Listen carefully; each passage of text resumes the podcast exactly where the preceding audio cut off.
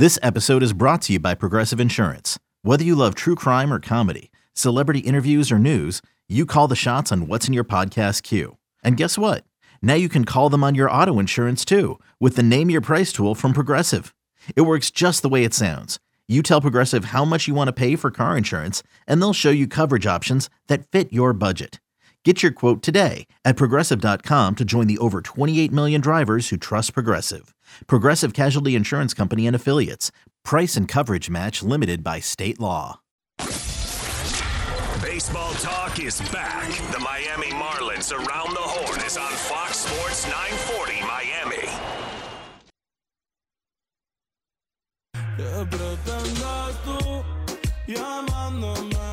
Welcome on back, February tenth. I'm Kyle Sielaff. This is Around the Horn. This is also week six of our eight off-season shows.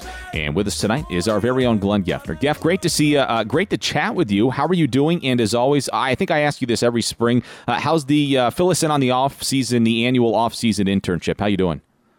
Uh, the internship's been going very well. Very busy, very hectic around the house this off-season. Uh, primarily a lot of time in the carpool, yeah. getting people where they need to be. Uh, still really good with garbage and recycling, uh, loading and unloading dishwasher are specialties of mine. And I feel like I keep getting better year after year. And I, you know, my wife has kept me around this long, so I guess the results must be good enough. Uh, update on Stewie. I know he gets mentions in the broadcast throughout the season. Yeah, Stewie the Beagle is uh, nine and going strong. Uh, happy, energetic. He, you know, one time was the baby in the neighborhood, and now he's one of the deans of the neighborhood among the dogs, kind of the, the mayor of our neighborhood. And uh, yeah, he keeps us all young. Outstanding. Time now for tonight's starting lineup on Around the Horn, presented by Nudge, the official coffee snack of the Miami Marlins in loanDepot Park. Do the undoable. Uh, two conversations for you tonight. Our first with Marlins middle infield prospect Jordan McCants, a third-round selection last season. And our last tonight is with Jordan Jackson. He's the Marlins manager of baseball operations. I'm uh, going to peel back that curtain a little bit. We're going to hear about his roles and responsibilities as well as his path to Miami. So, that's what's on the docket tonight. Uh, and Geff, usually about this time, our spring training schedule's out. We're ready to embark on another long year. Uh, but what? We sit here on February tenth with little to no direction. And, you know, it's unfortunate. It's rather odd. There's only so much we can say, but it's kind of weird to just sit here and uh, kind of sort of be ready, but have nothing to do. Well, you and I are ready to embark whenever they tell us it's time to embark. Uh, but, yeah, that's the one hundred thousand dollars question now. You know, you'd like to think we'd be in spring training a week from now.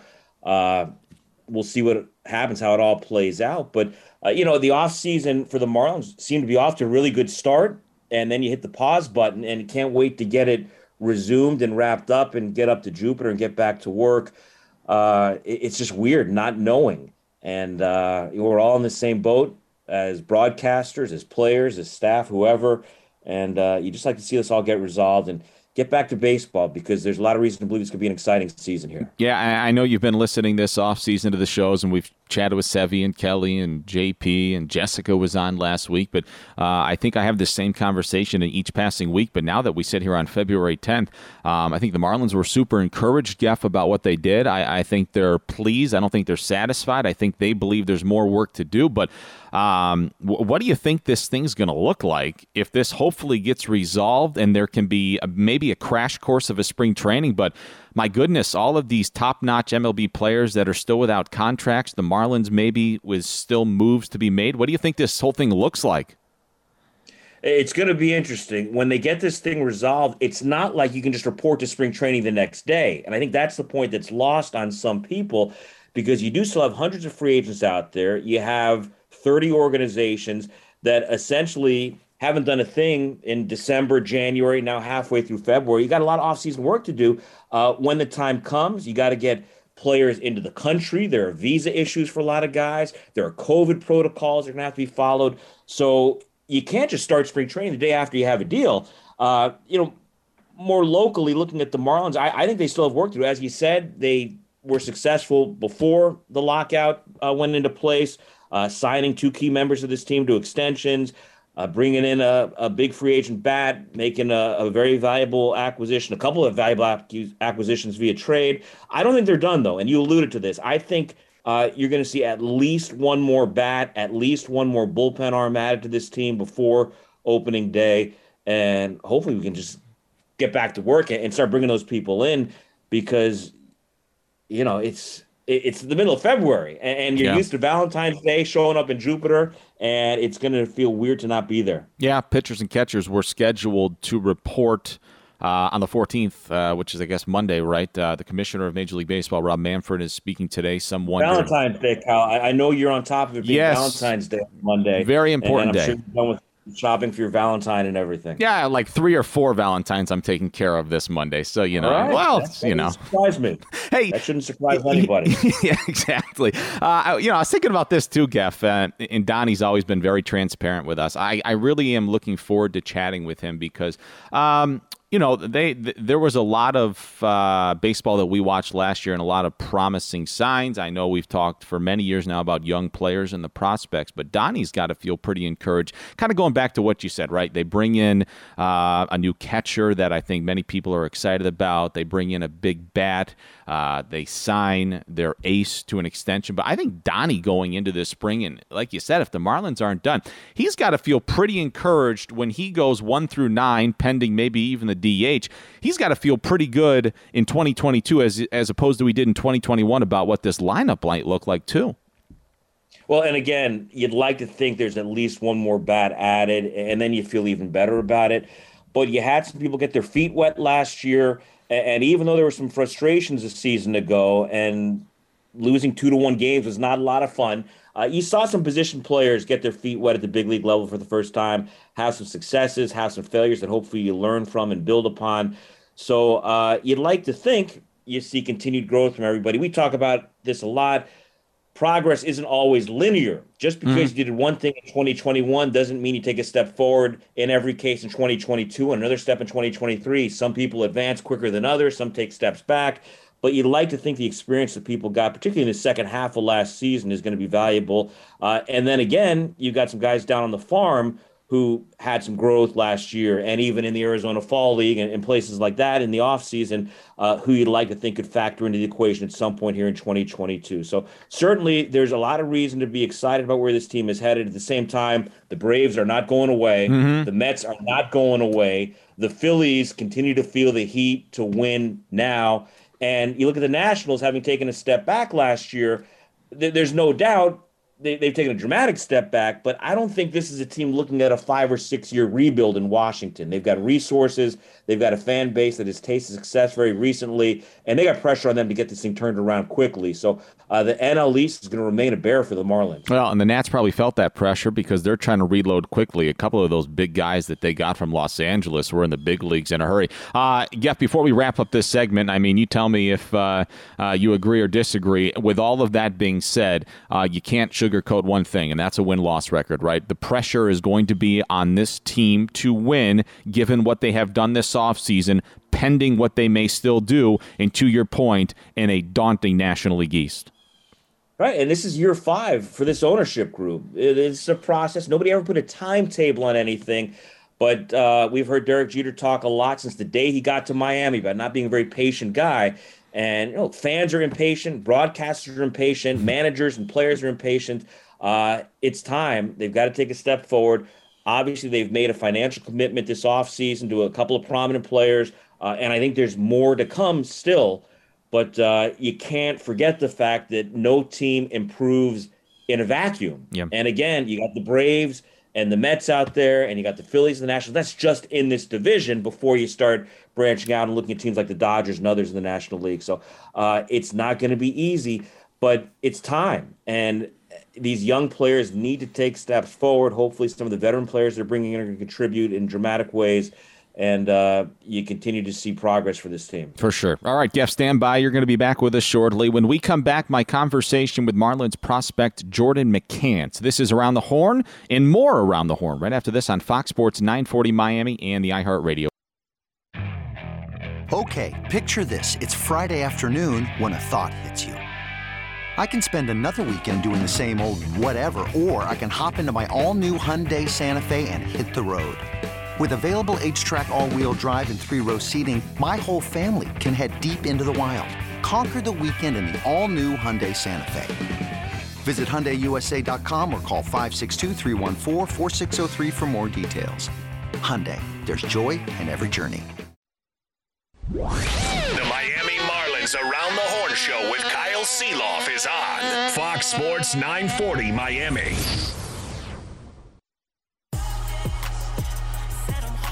Welcome back to Around the Horn on Fox Sports nine forty Miami tonight in the iHeartRadio app. Good to be back with you this evening. I'm Kyle Sielaff, and I'm joined tonight by our very own Glenn Geffner. Time now for my conversation with Miami's third-round selection last year out of Pensacola Catholic High School, a young and talented, another one, another middle infielder in the Marlins organization, Jordan McCants.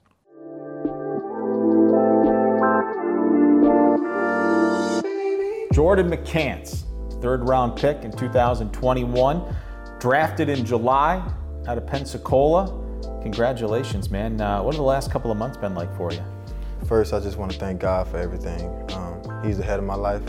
And um, just these past couple of months, I've been an experience getting out, you know, living by myself, um, just being around people who also love the game as much as me, you know, learning a lot. And it's been an awesome experience.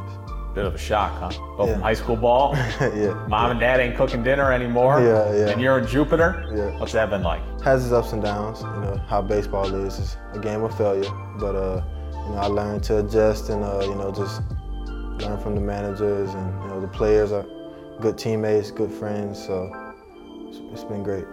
How old were you when you first asked your parents, "Why is my last name McCants and not McCann?"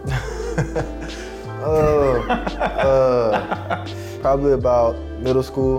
Uh, I, I would say, you know, why is it that it's, it's an S instead of just McCant? Because a lot of people would say Jordan McCant. Oh. And, you know, so I was like, nah, uh, it's McCants with an S, and also don't forget the two C's. And and actually, the the middle or the first C is actually small, and the right. second C is big. That looks good on the back of a jersey. Yeah. Small C, yeah. big C. That's how it is. Growing up in the Panhandle, what was life like growing up in Pensacola? All my family's down there in like one neighborhood, hmm. so it's like a huge community of my family and support. I rarely got into like like the city of Pensacola. You know, it was like uh, I'm I'm from Quint- Quintet, Florida. Okay, it's a small town in Pensacola.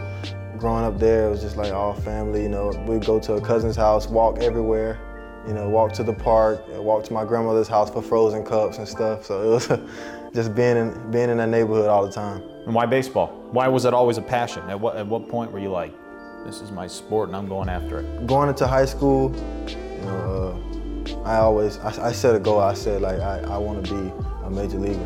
It's not like, I just, I didn't want to just get drafted. I just, I told my dad, I was like, I, I want to be a big leaguer. Win a lot of championships, you know, go out there and compete. And I just felt like I could do that in, in baseball. I had a good chance in baseball. Being an athlete, you know, you can play basketball and football. But, you know, being an athlete on a baseball field, you kind of stand out a little more. Rumor has it, now tell me if I'm wrong, that once you get the double A Pensacola, you're staying home. You don't want to go to the big leagues. You just want to play at home forever. True or not true?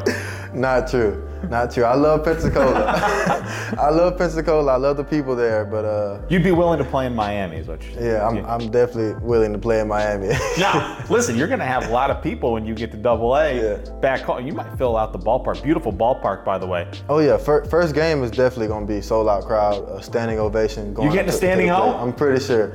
Yeah, I'm pretty sure. Like every time I go home, it's like uh ever since I've been home, since I've been drafted, you know, everywhere I go, taking pictures, signing autographs, and you know, actually being a people who look up to me and stuff. So it's like I, they can't wait until I get back to Pensacola, and I, I'm anxious for it. You know, I'm ready. How weird is that? How old are you now? nineteen. nineteen. Mm-hmm. People look up to you, want your autograph. They want to take pictures with you. Maybe a few people do that a couple of years ago, but. Collect your first paycheck, you're a professional baseball player, and now people want to take your picture and get an autograph. What's that like? It's an amazing experience knowing that you can be somebody that somebody else looks up to, because I've always looked up to uh, people around my age too, like my older brother. I've always looked up to him. I always wanted to be better than him. You know, with uh, all of my cousins, we're playing in the backyard and competing. You know, they made me, you know, better just by like, I was the youngest. So right. uh, they never took it easy on me. They, uh, I had to go out there and compete just as hard, and you know, it, it kind of taught me lessons looking up to people like that. You said you want to be somebody. What do you want to be? Who's Jordan McCants? That guy who's gonna go out there, give his all, you know, always have a smile on his face. It's just, uh, just have fun, you know. I've, I've been taught that since I was you know, four years old. Go out there and play t-ball, you know, it's the same thing, just go out there and have fun. If I'm watching you ball on the field, you look like anybody, anybody you idolized growing up, that guy's got a little bit of blank in him. My favorite player growing up was always Robinson Cano. Mm. You know, I didn't feel out as much as he did, but uh, you know, just the smooth aspect of the game. You know, always you know, being like a chill, you know, silky smooth fielder and stuff. You know, people would say that you kind of have that feel like Cano. You know, especially with me being a second baseman. He's got one of the sweetest swings in the game. Yeah. You got a good one? Yeah. You do? Yeah, I, I, I think so. I hope so. I'm working on it every day right now, so trying to get it better down here. Hanging out with your brother when you were younger, cousins. Brother plays at Ole Miss. Mm-hmm. You better than your brother? You give him a hard time? Oh, I get asked this question a lot. You know, we don't like to say, you know, who's better. You know, we both, you know, we love the game so much. We both uh, play very passionate, but he, he has his he has his goods, I have my goods, and you know, we, he has his bads, I have my bads. But overall, we just we just love playing. I'm sure you I'm sure you get it a lot, but. How much did the two of you push one another growing up? Every day. Yeah? In everything. It wasn't just it wasn't just baseball. It was life. Like video games? Like everything. Everything. Like, I'm talking about we would play uh, ping pong and ping pong eventually being like uh, getting a piece of paper and turning it into a big uh, tournament with yeah. all my cousins and my brothers and my dad. We always pushed each other to be the best at whatever we done. In the last couple of months, ever scared you made the wrong decision? You could have gone on and played big-time college baseball. Ever scared? Ever for a second did you think, boy, did I make the right decision? No, it was, um, you know, for a second, it was like when I first got down there, it was, you know, had to get adjusted to the, you know, always by myself, you know, and then going through slumps in uh, baseball, uh, you know, trying to get through those days. And, you know, kind of got homesick a little bit in the rookie ball. But I never once thought that I made a mistake because every day I went out there, I learned something new about baseball and also getting to play the game that I love every day. I, I didn't have a problem with it. It can be humbling. nineteen years old, very. On the backfields in Jupiter, early in the morning. We hear a lot, guys that are all-stars in high school, great players in college. All of a sudden you play professional baseball and everybody's just as good as you. And it's a dog-eat-dog world out there. How confident are you in your abilities? I think my confidence is what plays a big key mm-hmm. in just uh, going out there on a professional field or any field. Uh, you know, and that played a big role growing up, you know, just having that confidence when players were older older than me, you know, growing up, you know, it just led on to now, you know, having that, I call it the Mamba mentality. Yeah? Yeah, so. Who's so, your hero? Kobe Bryant. Is he? Yes. Why? As I watch sports, you know, I kind of like I like seeing players off the field as well, or mm. off the court, and that just makes them idols, like you know, role models. You know, what you do, you know, off, you know, like it's certain, certain players wouldn't do what he did all his life. And also, one of my other uh, heroes would definitely be both of my parents and, and all of my grandparents. Is uh, I'm also truly blessed to have, you know, both sides. My mom and my dad, both both grandparents are still alive, and uh, my great grandmother is still alive. So. Uh, You know, they, they all just pushed me to the limit and never let me give up at anything. I, I, to this day, I still never quit in anything. How often do you dream about stepping into the batter's box at loanDepot Park for the first time and making a major league debut? I dreamed about that every day. Coming out here to uh, the player development camp, every day I step on the field, I get chills. Don't take it for granted then. Mm, never. Like I get chills and I look up and I can just see, like I don't know what it is. I see people that's like shouting and screaming and it's just, I can't wait. How do you envision your first hit going? You just gonna lay down a bunt? You gonna hit one out of the ballpark? Mm, I'm gonna I'm gonna call it, I'm gonna call it right now just so when it happens, you'll be like, this interview just said, I'm, I'm. Let's make sure they're rolling. It's either, it's either gonna be a bunt down third or it's gonna be a single between short and third base. They all look like a line drive in the box score. Yep. Jordan, if I ask you right now, you're going to be what type of ball player in a decade? ten years from now, your answer is what? I'm going to be a ball player with a lot of rings on a team that's won at least one or two championships. My man, thanks for the time. Thank you. Thank you so much for this.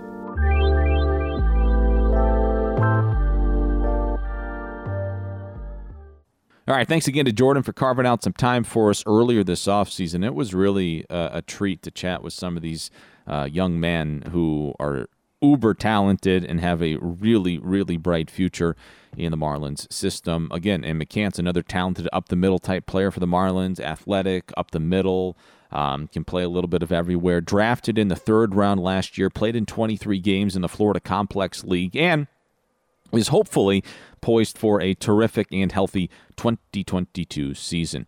Hey, uh, I know I keep telling you about it, but don't miss out on sweet savings on hot matchups with the Opening Day Bundle. Score tickets to five games, including Opening Day, plus a legacy-themed Cafecito Cup set. Uh, you can save over thirty percent on select legacy Saturday matchups against National League East rivals, and the Marlins are going to take the field in their legacy uniforms. They were a hit last season. They're coming back in two thousand twenty-two. If you want more information, I encourage you to get more information, and I encourage you to take the Marlins up on this offer. Go to marlins dot com slash bundle. Again, that is marlins dot com slash bundle. Sweet savings, hot matchups, Opening Day Bundle, and as a bonus, you get that Cafecito Cup set. When we return, the Marlins manager of baseball operations, Jordan Jackson, joins us. It's the Jordan and Jordan show tonight on Fox Sports nine forty Miami and the iHeart. Hey, Rob Bradford here. You guys know I'm always up for a good M V P story, and one of the best stories is Wasabi Technology. Wasabi is the world's hottest cloud storage company, and it's become the go-to provider for professional and collegiate sports teams, including twenty Major League Baseball teams like the Red Sox and N H L teams like the Bruins and Vancouver Canucks. Even the Liverpool Football Club is getting in on the Wasabi action. So why is Wasabi the M V P? Well, Wasabi was purpose-built to free businesses from skyrocketing storage costs and unpredictable transaction fees that the Amazons of the world are charging. In fact, Wasabi is up to eighty percent less than those hyperscalers and doesn't charge a cent for businesses to access their data. From Wasabi's A I-enabled intelligent media storage, Wasabi Air, to the industry's only cloud storage service with triple protection against cyber criminals, data deletion, and ransomware, Wasabi's taking the lead in driving innovation in data storage and helping sports teams to unleash the power of their data. Wasabi, another Boston-based championship team. Marlins offseason is underway. Around the Horn is on Fox Sports nine forty Miami.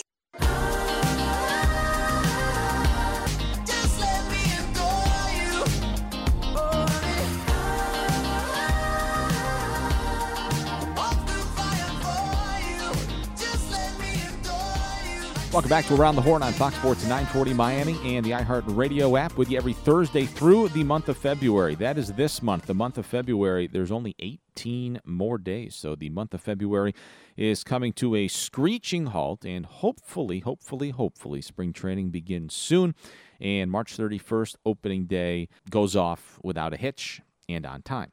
Uh, I'm Kyle Sielaff. As you know, Glenn Geffner will rejoin us shortly. It's time now for my conversation with Miami's manager of baseball operations, Jordan Jackson.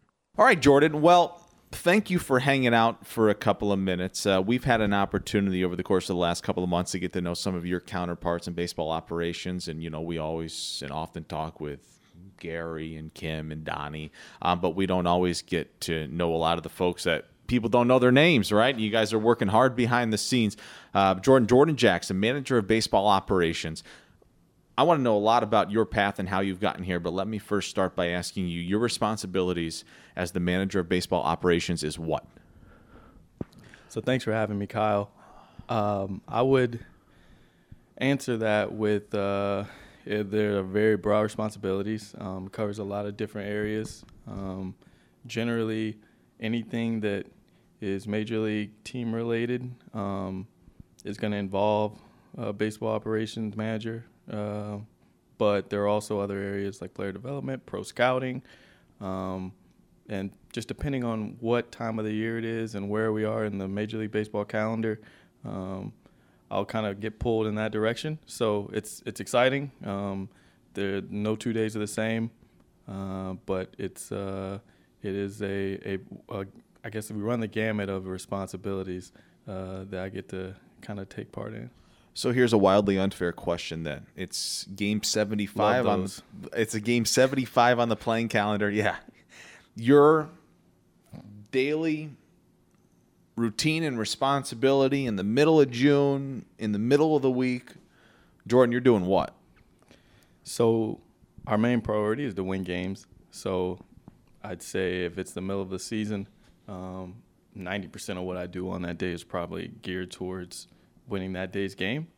Uh, so there's uh, a lot of information and materials that go into winning each day's game. Are you in the clubhouse?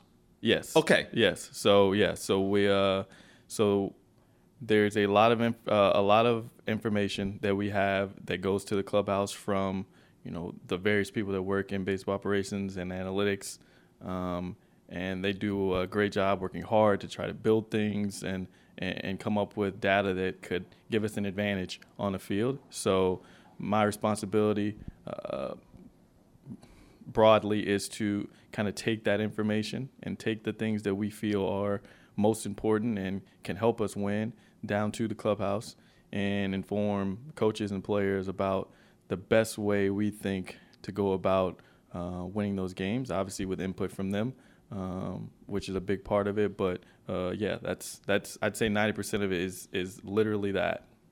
During the season, during the regular season, season your attention and focus is on manager, coaches, players, disseminating information to put them in the best possible position to win that night. Correct. Correct. All about, um, I think, uh, a good way to put it would be all the teams in Major League Baseball have access to information, and most right. of it is the same. Most teams have the ability to, to get the same information as other teams. It's really the advantage, I think, can be how you gather, interpret, and how efficient you can relay that data and turn it into action on the field. So I guess let me get this right. The the information you're providing a majority of the time is analytically driven to put these guys in a position where, I mean, is broad, I'm just throwing this out there, broad information, you're sitting down with X player, if you're in a one two count, ninety-seven percent of the time he's going to throw a curveball away. Is that the kind of information you're relaying to coaches, Donnie, players? Is is that kind of sort of the information that these guys are getting? Yeah, I'd say that's that's uh, that is definitely part of it. I think uh, we um, try to do a good job of anticipating what will happen based on things that have happened in the past. Um, and yes, that that is uh, information is largely driven by data that we have and gather, um, or the M L B gathers um, and disseminates to the teams. But yeah, um, uh, pitch.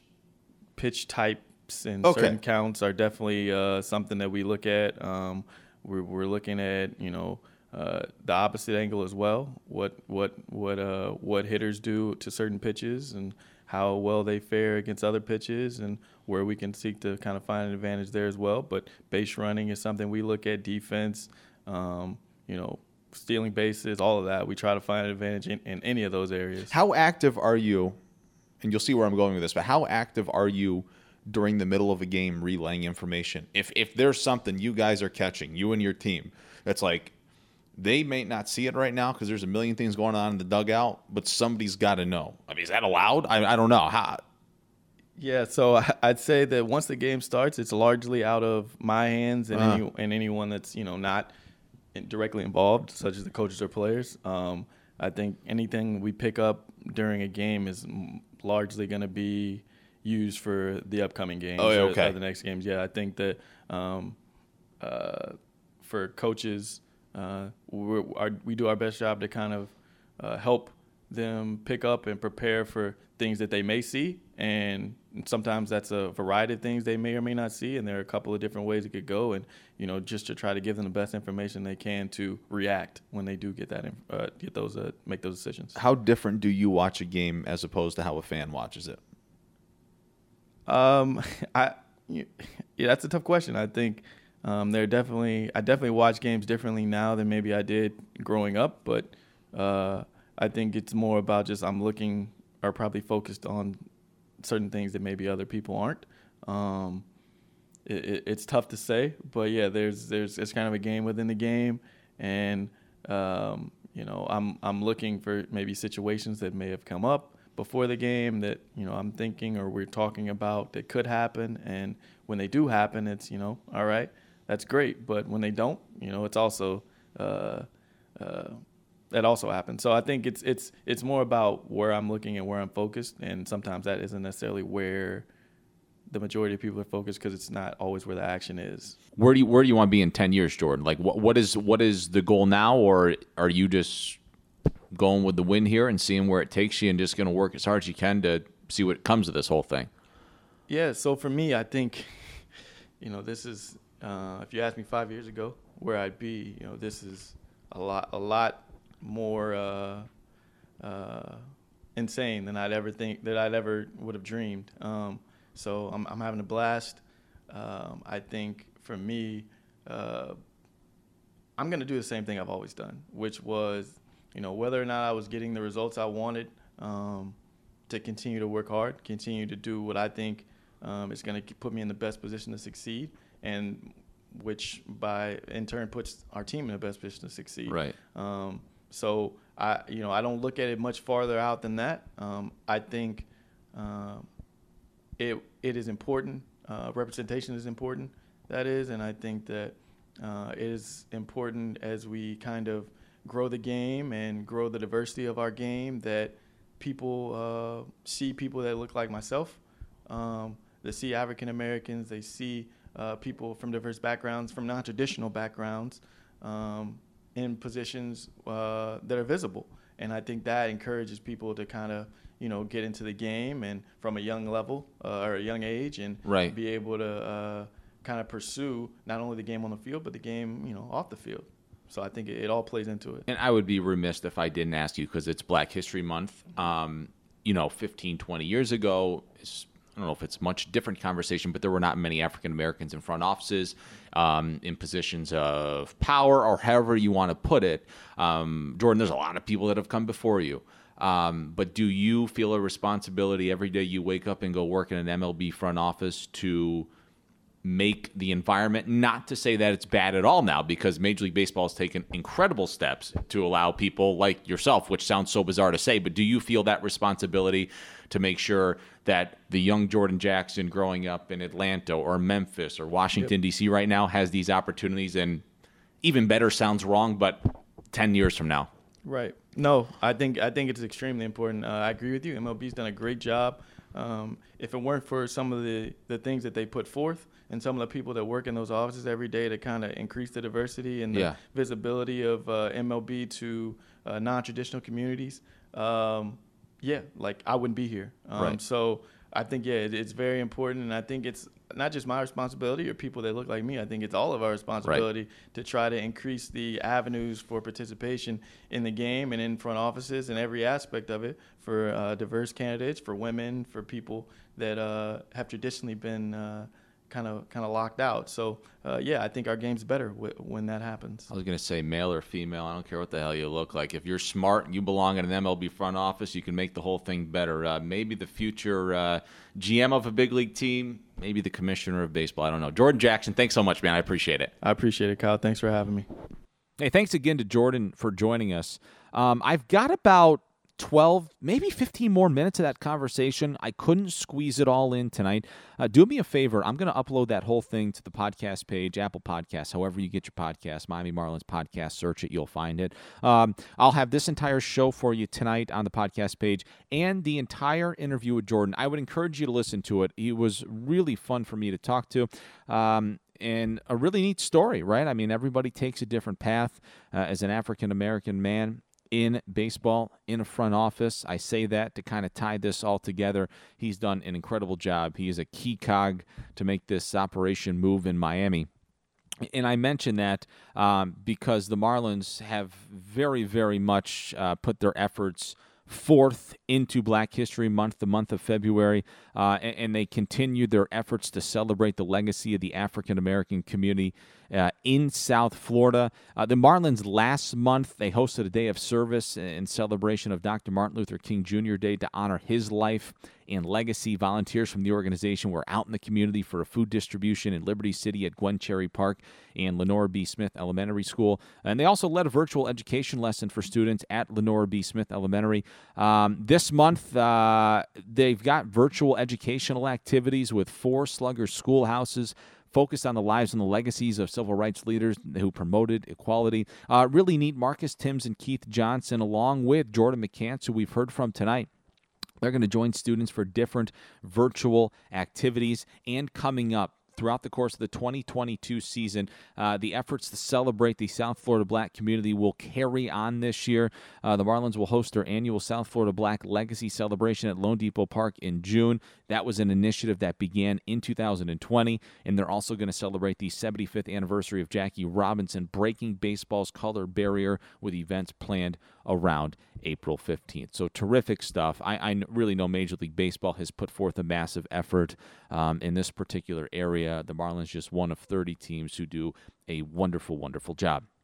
Hey, how would you like to love a chance to save some money on car insurance? Geico can help. Switch today. See all the ways you could save with great rates and discounts. It's easy. Simply go to geico dot com to get a rate quote and get started seeing how much you could save. When we come back, Jeffrey joins us for Three Strikes and You Are Out, my favorite segment every Thursday on Fox Sports nine forty Miami and the iHeart.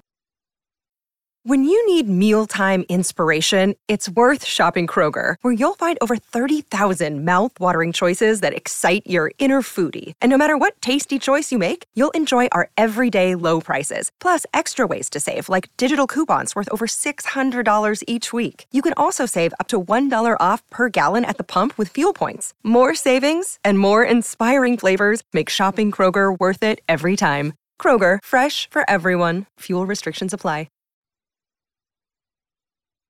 Marlins offseason is underway. Around the Horn is on Fox Sports nine forty Miami.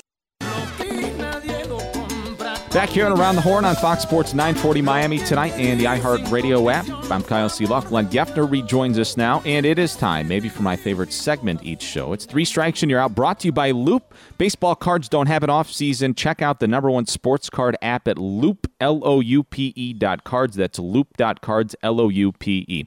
Uh, Geff, I know you know what we're doing here. I'll say strike one, strike two, strike three. I'll give you a topic. Uh, you'll give your answer. You'll go first each time. We'll both give answers.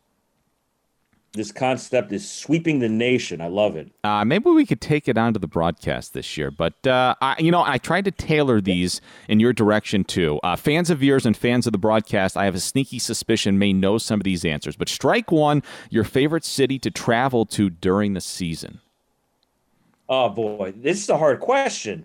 Uh, and I always I get this question a lot. I always preface it this way. There are certain cities I have personal connections to. Mm-hmm. I went to college just outside of Chicago. I worked in Boston. I worked in San Diego.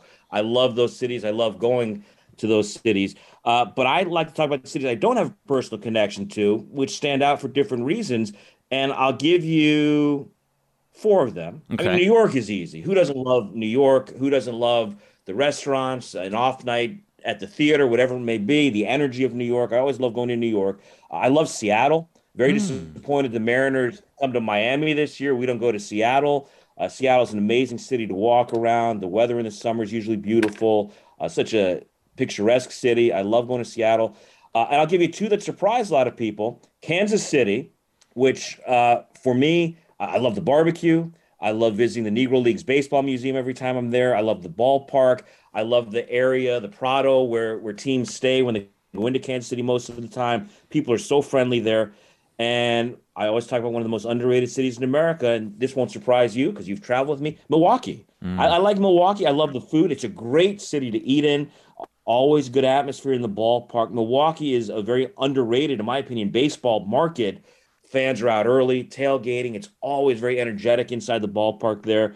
Uh, you get there early in the year. Maybe you see some snow, as yep. you did a few years ago. uh, in the summertime, weather's usually pretty nice in Milwaukee. So those would be the ones, and they might surprise some people. Uh, I guess my answer to that, I have really fallen in love with the Midwest, and I think Chicago might be the best city in the summertime. Little breeze coming off Lake Michigan. I think that city is just tremendous. Good places to eat. But maybe for me, uh, I think I'd go Chicago. Summertime, best trip maybe. Can't beat Chicago. Strike. Late night meals with Gibson's also. Okay, you almost After took yeah, you almost took strike two. This is a tough one. You've got to give me an answer. Your favorite restaurant or place to eat on the road? Uh, I'm going back to Milwaukee. Okay. I'm going to Elsa's. Uh, and it's not the fanciest restaurant. It's not the most expensive restaurant. But Elsa's is a great spot, a short walk from the hotel in Milwaukee, right across the street from Cathedral Square. Uh, it, it's a great spot for for food, for drink. For if they're open late, you can go after games. There are some days I'll have lunch and post-game dinner there.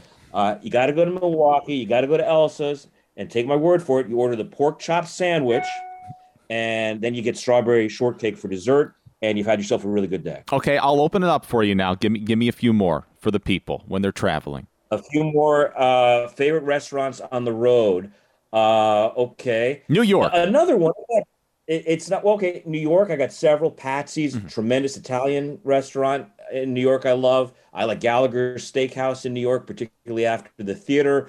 Uh, there's a, a smaller neighborhood place, Rue fifty-seven, a short walk from where we've stayed historically in New York that in the past has been open late. Uh, I enjoy going there. The Oreo beignets for dessert are delicious. Uh, you often see some celebrities in there. I'm not just talking about Jessica Blaylock. There are often others as well.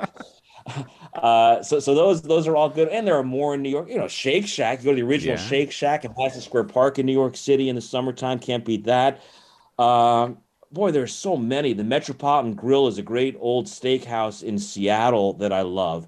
Uh, I love going to Arthur Bryant's for barbecue in Kansas City when we're there. I used to love the Buckhead Diner in Atlanta, which has just closed in the last year or so. Very traumatic news. The Buckhead Diner closed. Uh, we've all enjoyed a lot of off-night dinners at the Buckhead Diner. I've gone there for lunch a lot. Uh, there are others. Obviously, you know, you can't go wrong with a great cheesesteak in Philadelphia when we're there. Uh, I mentioned Gibson's in Chicago, great steakhouse uh, for a, a relaxing dinner or late night even after games. They're open. So uh, I could write a book about this, some of my favorite road restaurants. And there are a lot more that uh, if we had more time, yeah. I could run through for it. So here's one I would give you. And, you know, another city I've really come to love, and we get to go there three times a year, uh, is Philadelphia. They haven't received the yep. Surgeon General's warning, um, a lot of smokers, but I love going to the Reading Terminal Market. I think it's one of the oh, coolest yeah. places to go grab a bite to eat. Might be a chalk pick, yeah. but for me, it's usually a walk uh, away from the hotel. I think Philly's just a, a really neat uh, kind of like blue-collar city, and you go in the marketplace and you have all those options, and the hustle and bustle is really cool. There are a lot of great public markets. I think we've been to one together in Milwaukee. Milwaukee, yeah. Other cities, great one in Baltimore, uh, the public market in uh, Seattle, obviously, and you mentioned Philadelphia. They've got that great uh, pork sandwich there in Philadelphia, and I'm blanking on the name of the place, but it's a, a well-known place. Uh, you can't go wrong. Yep, no doubt. And you know the one other place I was going to throw out, uh, do you know uh, the restaurant or the little diner breakfast place in Baltimore where you get the Captain Crunch Blueberry French Toast? Have you ever had that, Geff? I'm not a big breakfast guy. No? Uh, I usually stay up really late and sleep through breakfast, so I don't know that place in Baltimore. I'll have to find it, but uh, it's terrific right. in Baltimore. Last one. Strike three. Baltimore's another very underrated city. Mm. One of my favorite places to go. Inner Love Harbor. Camden Yard. Yeah, and the yep. Inner Harbor is phenomenal. Uh, this is a good one, Geff. I wanted to ask uh, you. And by the way, getting back to strike two, uh, great Italian restaurants in Baltimore, Little Italy, which oh. is a walk, depending on, on where you stay, and some of them are open very late at night. Uh, Chiparelli's is uh, one of my favorites in Baltimore, and uh, there's another that I'm not thinking of. I'm going to have to... We'll have to do this again sometime, Kyle, yeah. and I'll give you the other one that's also open very late. Uh, starts with an S, but uh, it's been too long. We've been off the road for the last couple of years. I know. It'd be fun to get back out there and see some people again. Oh, it was the Blue Moon Cafe in Baltimore for anybody that wants a really okay. yummy, sweet breakfast. Uh, all right, so strike three, Geff. I wanted to ask you this one. If you weren't broadcasting, the profession you would most love to have would be what? Well... I've been able to start doing this while still broadcasting. I've always wanted to teach. Mm. And uh, as of this past fall, I was able to join the faculty at Florida Atlantic University teaching a sports broadcasting course uh, that I'll teach again this year, and probably going to be doing a sports communications class as well at F A U. Uh, I've always enjoyed working with young, aspiring broadcasters, people looking to get into the business. And over the years, I've done a lot of advising at Northwestern, where I went to school. I've been involved the last few years with a program at Cornell University where I work with their sports broadcasting students. And uh, to have the chance to be in the classroom a couple of days a week with these students at F A U has been the joy of a lifetime. And I don't say that lightly, and, and I don't throw that out there. Uh, it was such a remarkable experience to get the chance to do it for the very first time and to uh, to watch them kind of blossom and, and take an interest in this. And in some cases, kids who came in not wanting to do this, who came out of the class, you know what, actually, I might want to do this. And awesome. To see their growth over the course of the semester, it was a blast. So uh, if I weren't doing this, I think I'd be doing that full time. That's like awesome. And super fulfilling. It doesn't need to be twenty-five kids that go on to stardom, but if one kid uh, takes something and learns something and uh, you watch them every step of the way. I, too, I come from a family in the education realm. My sister's a special education teacher in inner city Rochester, New York, so I love teaching. The only other thing I would really love, I have a soft spot for animals. I think a veterinarian would be a tough job, but I think it would be outstanding. So we have a great vet for huh? Stewie the Beagle. Yeah. And if you ever want to, uh, you know, maybe mentor or shadow, I'll set you up with Doctor Puig. Maybe He's the best. Maybe Doctor Puig can come hang out in the radio booth this season. Does he like Doctor baseball? Puig, little, little Marlins broadcasting trivia. Not only does Doctor Puig take care of Stewie the Beagle, he also takes care of Craig Minervini's dog, Chumley. So he he's the, the vet to the broadcasting stars. Outstanding. Jeff, yeah. it's... uh. It's good to see you on Zoom. I hope I can see you in Jupiter soon. And uh, maybe give the commissioner a call today. Tell him to get this all figured out, and I'll see you soon. How's that sound? You and I have all the answers, so uh, let's make it a three-way call. We'll get this thing done. Now, great talking to you, Kyle. All right, Jeff. That's all the time we've got for you tonight. For Ricardo Wanche back home at the Fox Sports nine forty Miami studio and Glenn Geffner, I'm Kyle Sielaff saying so long and good night. I'll be back with you next Thursday on your home for Marlins baseball, Fox Sports nine forty Miami, and the iHeartRadio app.